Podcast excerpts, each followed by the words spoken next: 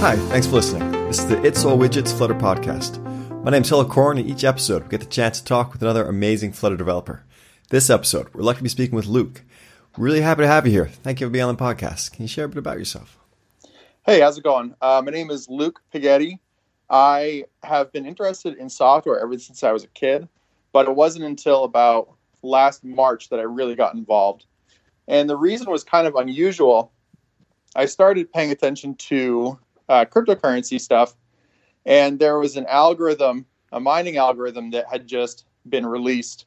And I was looking over it and realized that there was an opportunity to make a slight improvement.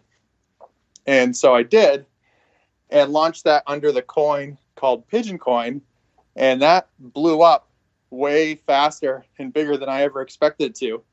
And so I found myself pretty much overnight with a team of 12 who were giving me full time hours, and we didn't really know which direction to go. So there was only one other developer in that group of people, and I essentially said, I'm going to give a couple months to this project. And I just dove right in and essentially became a software developer via trial by fire.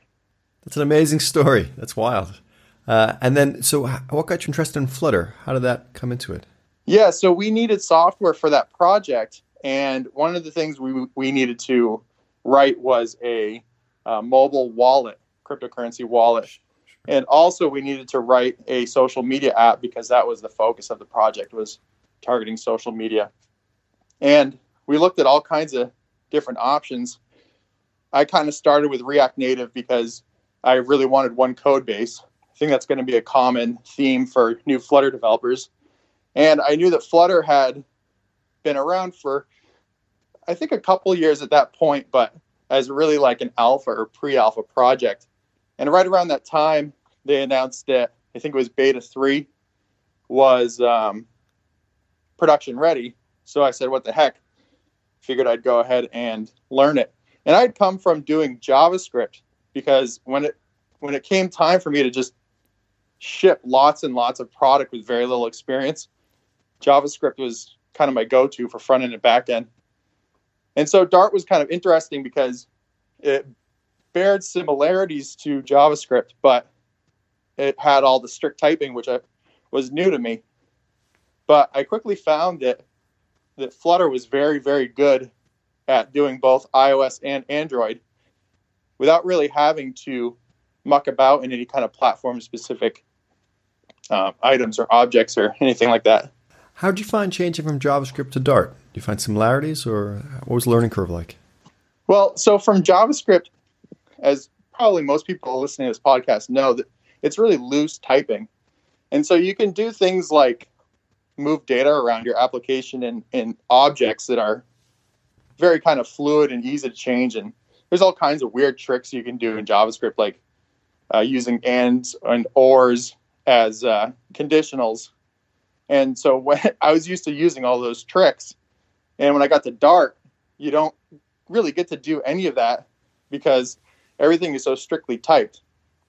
But what I found interesting was um, because it was so strong on the object oriented uh, side of things, I ended up learning a lot of things about programming that I probably never would have learned if I had just stuck with JavaScript.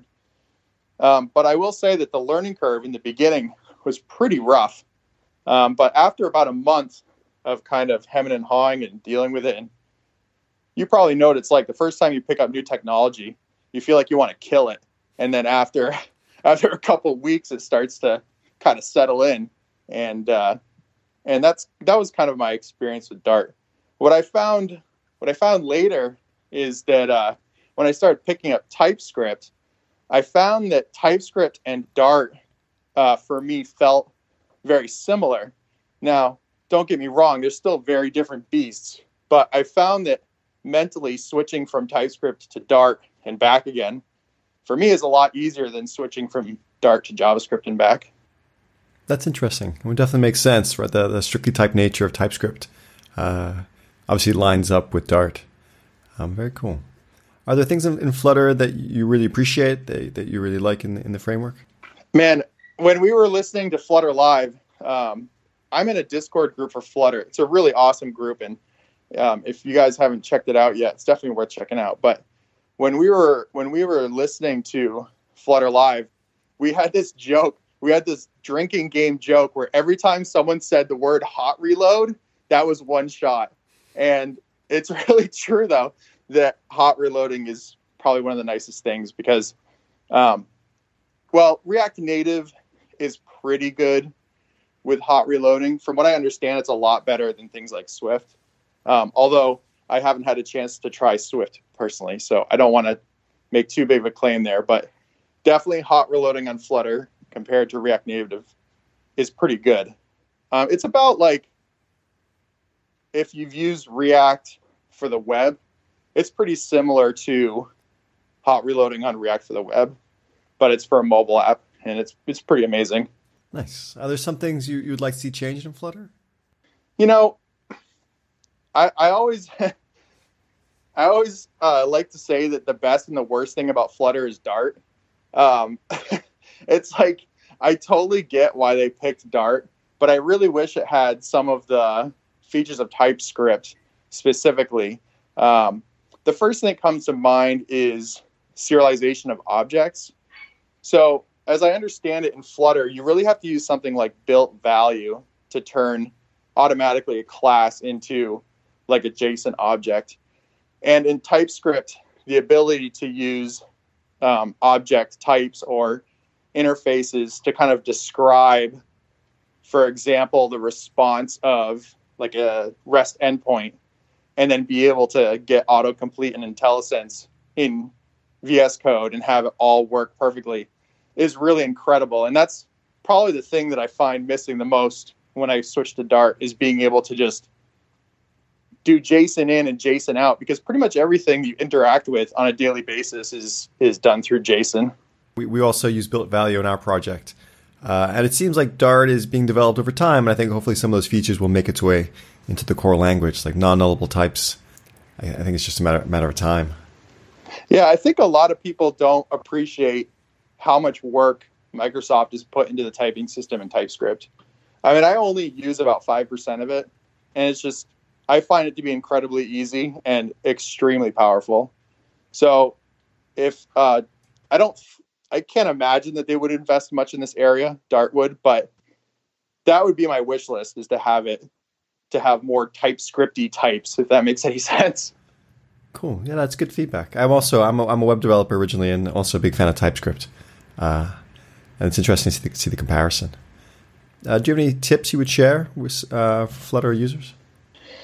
Yeah, I mean, anyone who talks to me knows that I'm just a a huge fan of Firebase, um, and I could spend hours on talking about the reasons why. But basically, I think that if you're developing an app, um, especially with Flutter, that picking the Firebase, picking or picking Firebase um, features and tools and services as a default, it's really hard to go wrong.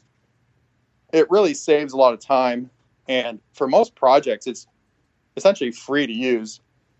And then later on, when you start to stretch those limitations, I think it's fair to say that you could invest in something more bespoke.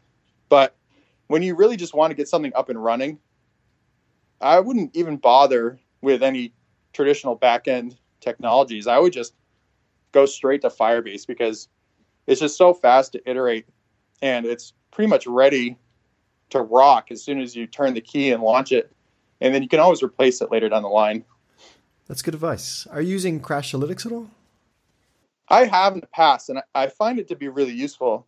Um, I really like being able to make my own events, um, and then you can watch it in real time on the Firebase dashboard which is pretty amazing because you can do things um, like, for example, I had a project I was working on where uh, users could uh, like like or dislike a coin, for example, and it was pretty amazing putting the like and dislike in as custom Crashlytics events because you could watch people in real time interact with the app at a very granular level um, because they have like that stream view on on the Firebase uh, console under the Crashlytics section.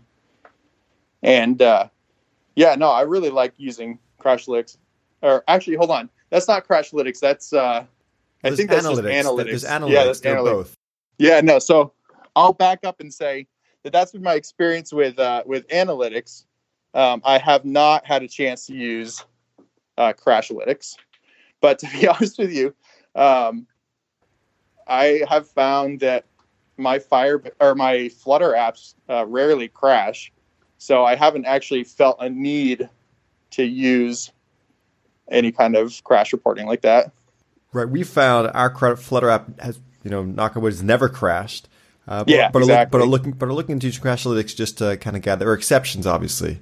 So Sure, you know, sure. parts of the app will fail to build, and uh, we're looking into using Crashlytics to, to track that a bit better. Um, Yeah, with how stable Flutter is, I feel like events would be 95% analytics and 5% crashlytics or even less. do you have any thoughts on state management? Uh, yeah, I have a lot of thoughts on state management. Um, man, so I'm a huge fan of uh, streams, particularly ReactiveX streams. And in Flutter, most people use this uh, in the BLoC pattern. And I actually really like the BLoC pattern, but I do something really strange in that I don't use sinks. I know that you're supposed to use streams and sinks, but what I do, and I haven't decided yet if this is really hacky or not, but I have I have this I have the stream as a behavior subject from RxDart, um, and then I pass that down through context, uh, just like the regular BLoC pattern. But then to modify the streams, I just make uh, little functions, little methods as part of my BLoC uh, singleton, and I just use that to emit next values, and it works awesome. And um, what I've found is really awesome about this pattern, um, just the streams, not not the functions.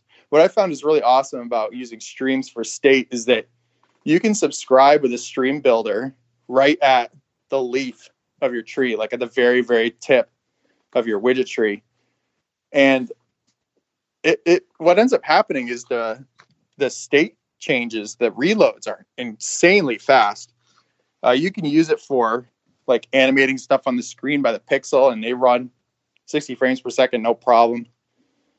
I actually ended up taking this pattern and using it in my React projects by making a uh, making a stream builder in React and using it to update uh, components widgets, basically, um, to do all kinds of animations on screen. And it was like way faster than any of the uh, other like more typical react methods so i gotta give thumbs up to google and the flutter team for kind of putting the BLoC pattern on the map and uh, really putting stream based state on the map too because i found it to be incredibly useful and uh, the other thing too is i've i've used uh, I've used Redux just enough to know that I don't like it. I mean, it's like I I get why people use Redux, um, but my personal experience has been that anything you can do in Redux, you can do with a stream, and instead of having like individual actions and reducers and what, you just have a different stream, um, and you can i've just found that it ends up being so much easier to make type safe um, and so much easier to know exactly what's going in and what's coming out. It's like things are a little more segregated. And uh, if you need to do things like persist a stream to um, to like resume when you open the app again uh, you can really just dump you can really just subscribe to that behavior subject and then rehydrate it when you open it back up again um, so i don't know i like i said i get why people use redux but i have yet to find a solution where in practice it's any better than just stream based state That's great. That's really, really interesting and really valuable content.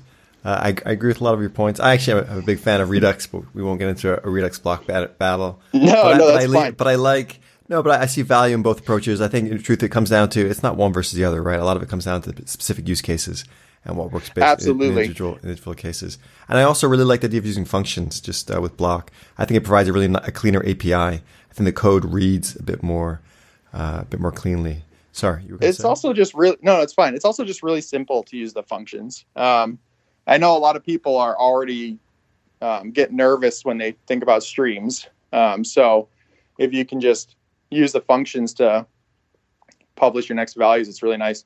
And as far as Redux versus BLoC, it's like everything in software is a tool. And like a tool, you're not going to use a hammer to like screw a screw into the wall. Just like there are some problems that Redux is is way better for. Agreed. That's a great metaphor. Um, I think the challenge is when all you have is a hammer, the world looks like nails. So I think as right, developers, exactly. it's important that we, I think, have as many tools in our toolbox as possible, so we can approach each problem and uh, apply the best the best answers. Yeah, and I'm a huge advocate of this because my um, my background is really diverse, having come from like a mechanical engineering field, and then finding myself in software. What I've found is that pretty much any skill you learn, no matter what um, no matter what kind of skill it is, can inform your technical skills. And what I found interesting is that when I went from Flutter to React, I brought a lot of stuff that I learned from Flutter and applied it to React, and it made my code like 10 times better. And then I've been doing it kind of in reverse now. Now that I'm doing more Flutter again, I'm taking stuff from React and using it in Flutter, which is awesome. So, are there any other areas of Flutter you're trying to learn more about? Um, yeah. So, Flutter is kind of interesting to me in that there's there's really a lot of layers to Flutter. Some really low level layers, and then some really high level layers. So, low level would be something like Dart UI, and high level would be something like the Material Widget Library. And I'm personally not a huge fan of material design. Um, and I think Cupertino is probably fine for what it's for, which is basically just iPhones. But I would really like for someone to make a flat UI library for Flutter. Um, and in order to do that, you would really need to kind of look at some of the mid level UI stuff to be able to build that. And I have never looked at that stuff because I've always been right in the material design library. And so I'd really like to go down a level and learn a little bit about painting uh, base widgets so that you can then build up something like a flat UI, something that you might be familiar with if you were coming from like React Native. Nice. That's really interesting. Likewise. Uh, is there any advice you'd give to someone just starting out? I think my best advice for somebody starting out is uh, to take little bites and put in the hours. Um, I've found that with any kind of new technology or new technical endeavor, if you just kind of sit down and pace yourself and just put in tons and tons and tons of hours and try to be very humble, uh, you will learn maybe 10 times faster than you would otherwise. Cool. And IDE of choice, IntelliJ, Android Studio, VS Code? Definitely VS Code. Um, I and I have reasons outside of Flutter for that. Um, it's basically that I do lots of JavaScript and TypeScript programming, and VS Code, as far as I can tell, is kind of a jack of all trades, and, and it does it does everything quite well. And so once you get used to using VS Code, then switching between Flutter and Node.js and React, TypeScript, whatever, it ends up being very easy to do it just in VS Code. So, and also, I put a lot of value on aesthetics in software uh, because I have to look at it all day. So I want to be looking at something that I find pleasing. And when I think of it that way, then VS Code is a clear winner. And my personal preference for VS Code is to actually use. I don't like to modify my IDEs too much, so I use VS Code with um, uh, the Dart Code package, I think it's called for Flutter, and then I actually use the colors from Atom, which you can download as their own kind of package. And that makes it really nice nice to use. Very cool. That's good advice. Uh, finally, is there anything else you'd like to add or promote? Um, yeah, actually. So the other day I started a GitHub project called Flutter Developers. And what it is is it's a Flutter app that you can add your own page. Um, and you can do things like put in your contact info, put in the projects that you're working on, and all kinds of links. And um, it's specifically for developers to be able to kind of market themselves on this one central repo. And you can find that. I'll provide you a link, but it's uh, github.com slash Luke Pighetti slash flutter hyphen developers. And I've already had one other person add themselves as of yesterday. So it looks like it's getting some traction. And it would be really cool to have people add themselves. And because it's all in Flutter, uh, the way I say it is you've got your page, you can do whatever you want on there. So if you want to go crazy and do all kinds of show off your skills for doing like UI layouts or anything like that, or animations or whatever, then like have at it. Nice, I love it. That's a great idea. Uh, we'll definitely make sure to include the, the link in the in the episode notes. Uh, Luke, thank you very much for taking time to be on the podcast. If anyone listening would like to tell their story, go to itsallwidgets.com and click podcast in the top right. Thanks for listening.